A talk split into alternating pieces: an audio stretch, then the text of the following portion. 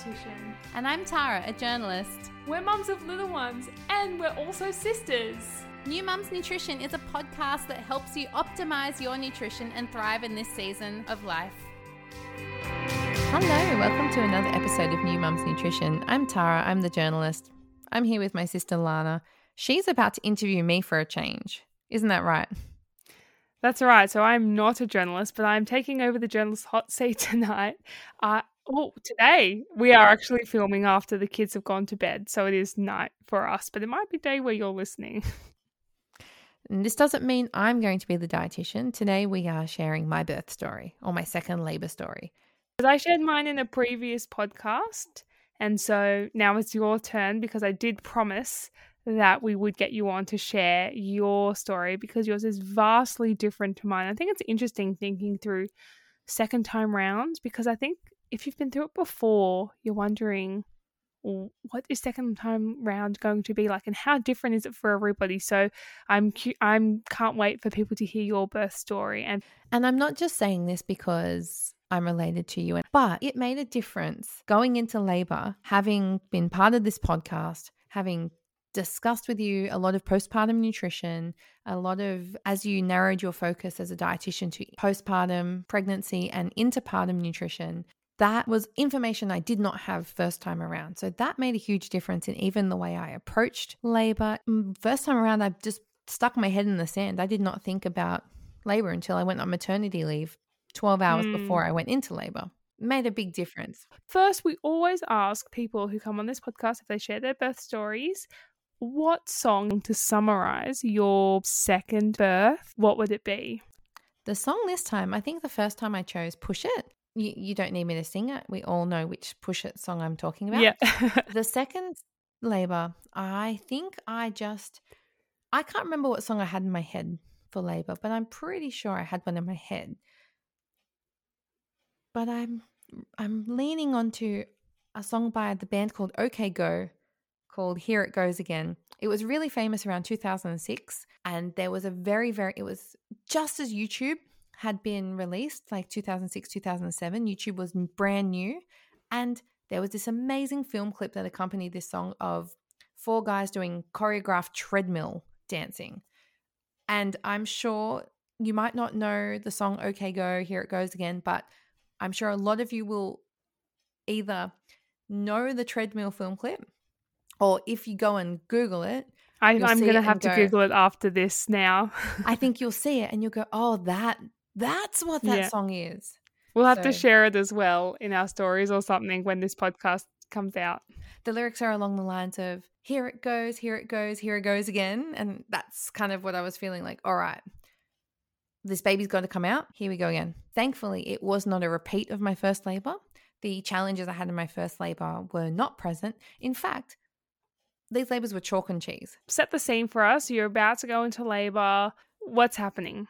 Okay, well, the first difference, um, I'll take you through. There's probably four key differences, and I can they take you through the actual story. So the first key difference was my prep. Uh, this was, you know, I was pregnant during that big lockdown of 2021. Um, I live in an area of Sydney where we were so locked down, we weren't allowed more than five kilometers from mm, our front mm, door. That was hard. And so the only time I was actually going out was to my antenatal appointments. And so there was a really good chance that I, at it was, we were unsure if I would be allowed to have a support person at all throughout most of my pregnancy. And then mm. it did mm. look like I was going to be able to. But one of the key things I was concerned about was having a support person for my support person, which we had first time around. Um, I had Lana and I had my best friend in the room with my husband. And I think, you know, it was all hands on deck, which was lovely. Hmm. This time around, prep had to be really different. So I we met with a doula, a very dear friend of ours who is a doula, she taught she helped me write a really concrete birth plan. My birth plan first time around said, "Get baby out, get me sushi," which is not yeah, a birth. I can plan. attest that that's what was on your birth plan. Oh, and it's not and no plan. needles.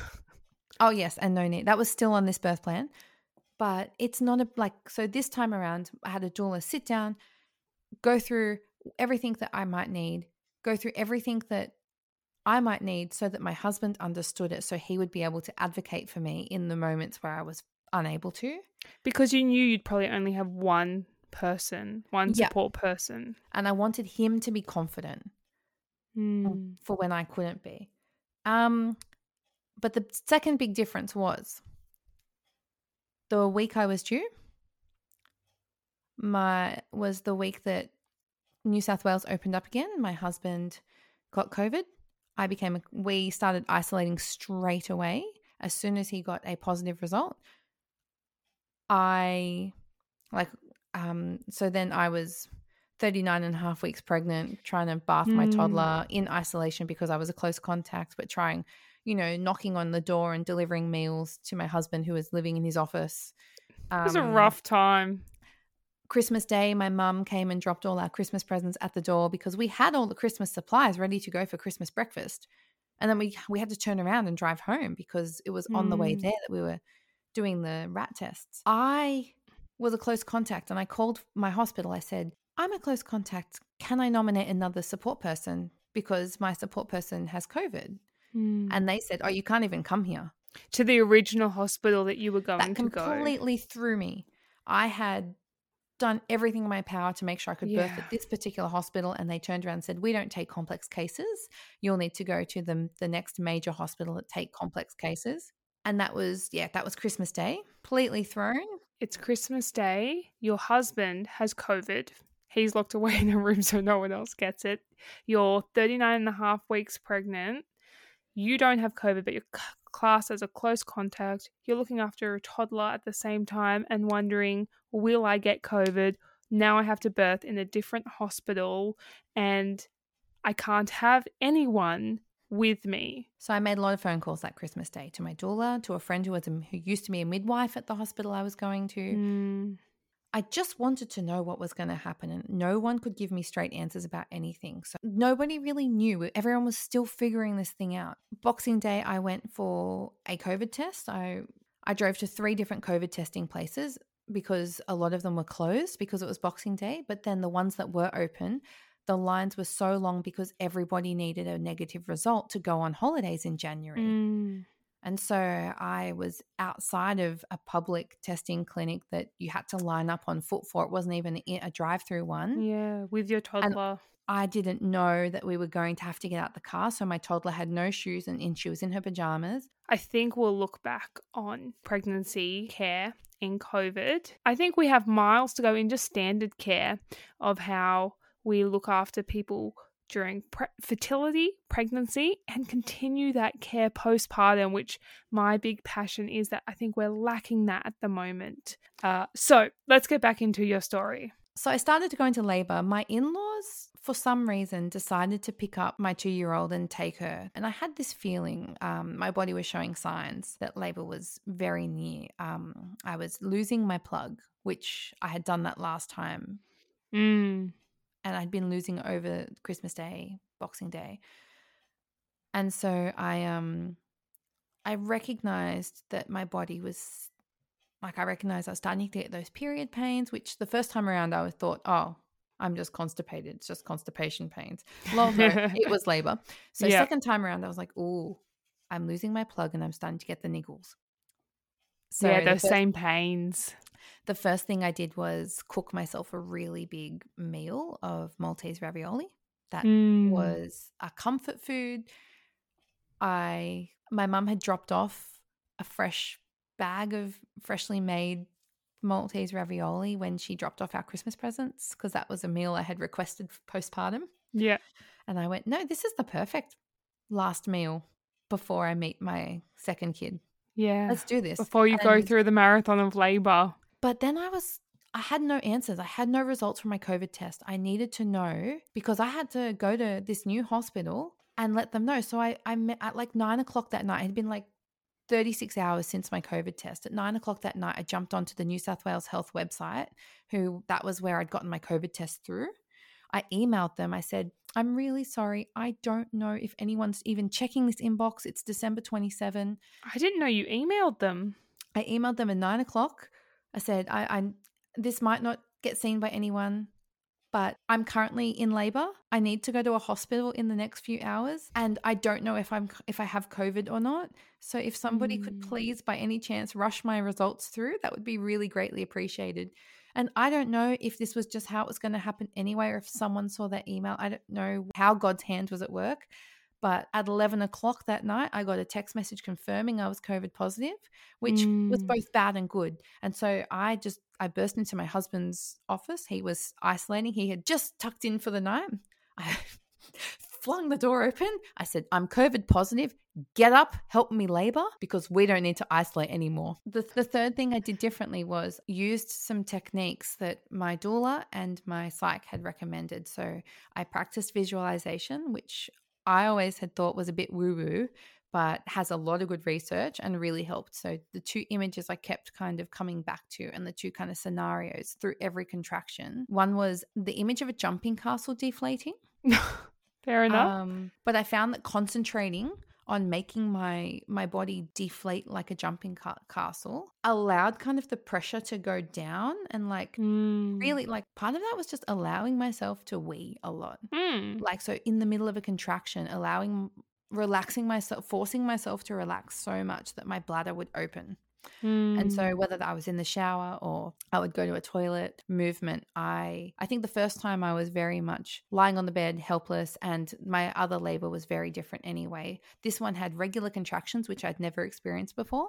Because your first, which people can go back and listen, was a posterior labor, um, which ironically I had in my second labor as a posterior labor, but this one for you wasn't. So it so, was a very different experience and I just moved a lot. Like mm. I got mm. into bracing positions when I was actually in having a contraction or when I wasn't, I just paced the house. I just walked laps. Like I just was like, right, let's get this on. And I was also a bit like panicky in that I had to, I kept calling the hospital saying, can I come in now? Because I don't actually know what I'm walking into. And I want to come in when I'm in a good, solid state of mind. And they kept saying, labor. Especially if you're going in alone, you don't want to be sort of yeah, I don't want to not be loopy, but losing it or anything like that. What was going through your head at that point? I think I had done all my panicking on Christmas Day. So by the time I found mm. out I was hmm. COVID positive, it didn't actually change the plan. Yeah. It just meant I think I was freaking out on the other end more for you than you were. I just I knew what like like I was just like right let's let's do this. I had game face on basically. You you you really did. Uh, if if I can share some of the experience of being a support a virtual support person. Um yeah and i remember i stayed up. I didn't sleep that night and i messaged you and i was waiting for messages and updates. So when i got dropped off to hospital the poor person the poor triage nurse i walked up to him and i said to him straight i just you know walked in. I'm huge carrying my bag. I said hello I'm in labor. I'm COVID positive. Can you help me find the birthing unit? Hold on one second. Got on the floor in all fours and just had a massive contraction.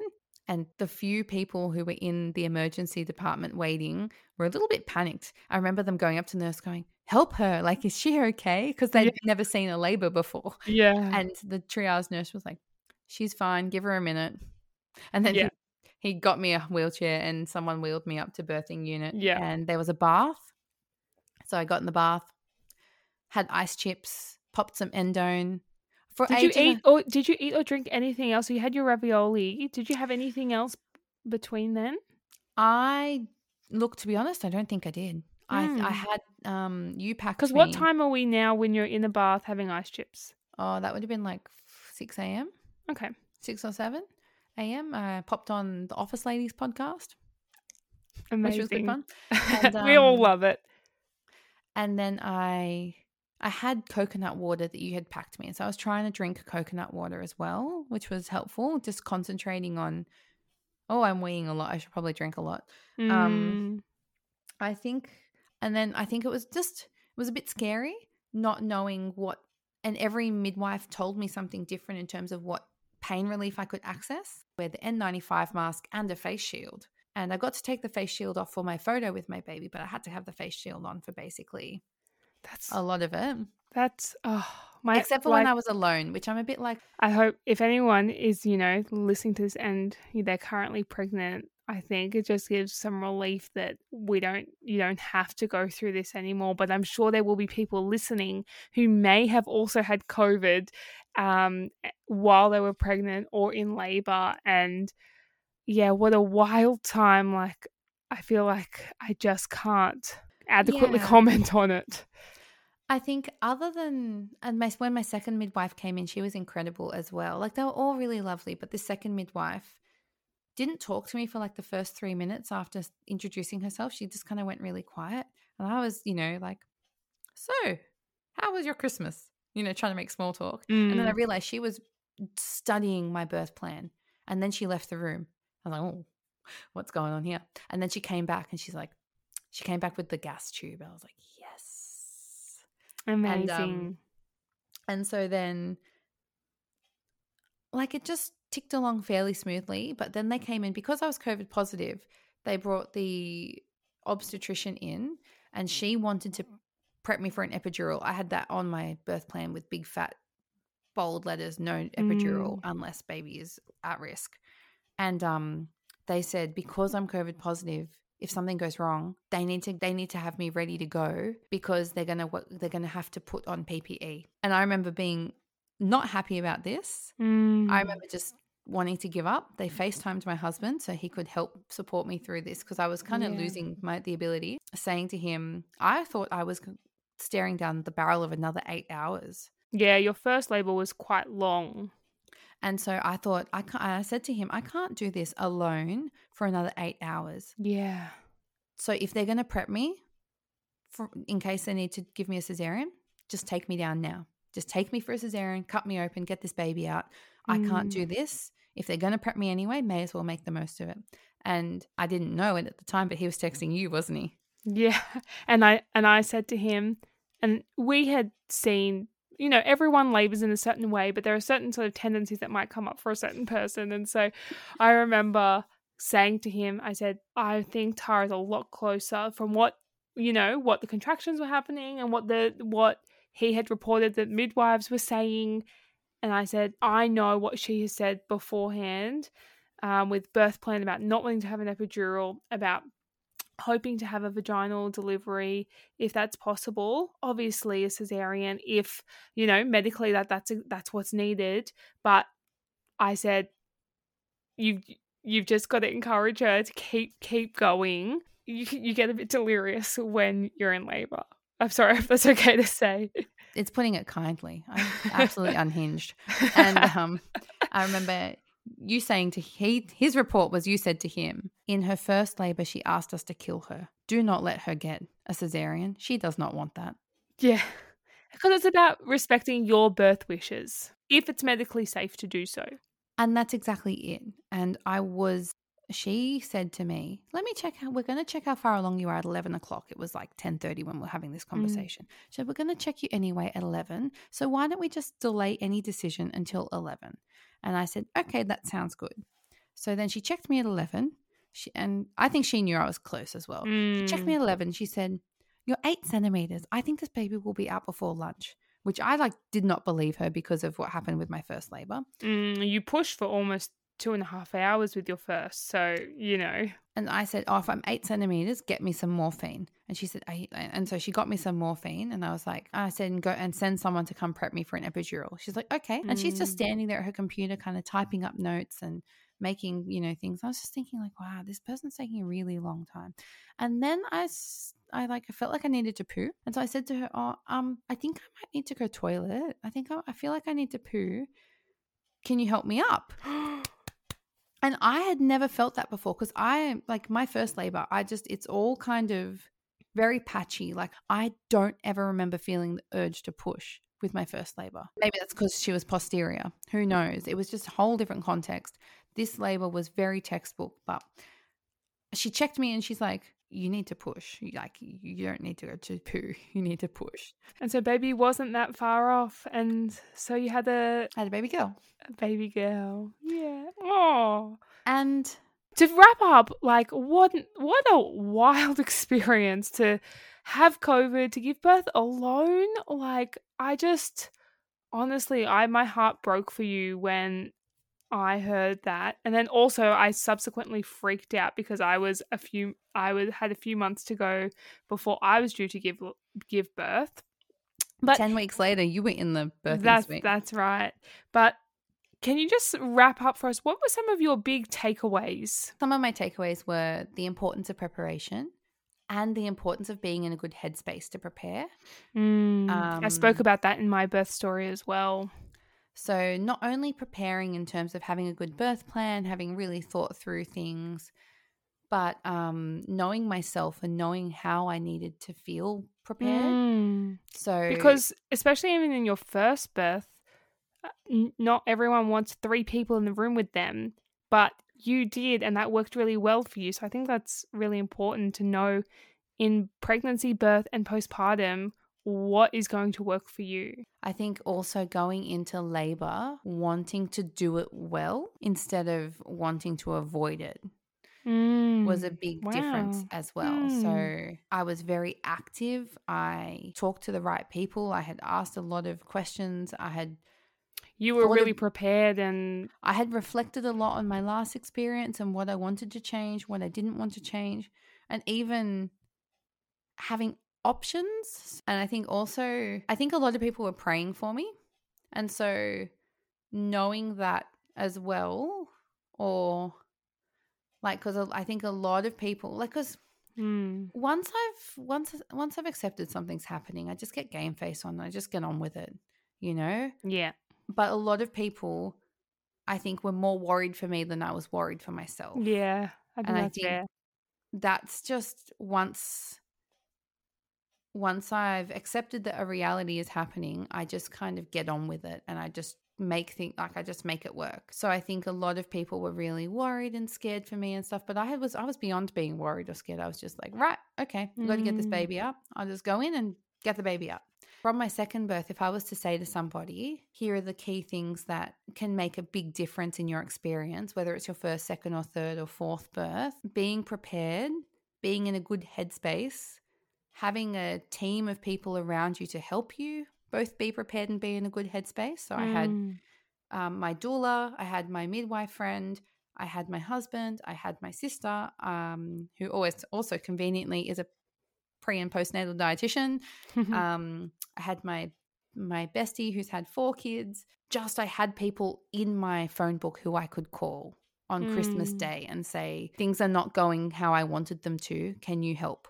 And um, if they um, weren't in your phone book, you had deliberately sought out your doula, for example.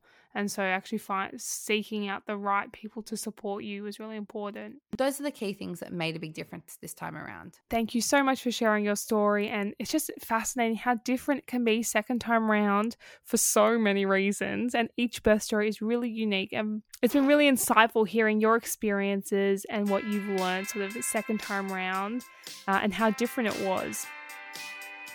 If you want to know where to start with postpartum nutrition, you can download our New Mums Nutrition checklist at lanahirth.com. Now, this podcast is general in nature, it doesn't replace individual medical advice. Also, please subscribe, review, and share this podcast with a friend so that more women can optimize their nutrition and enjoy the experience of motherhood.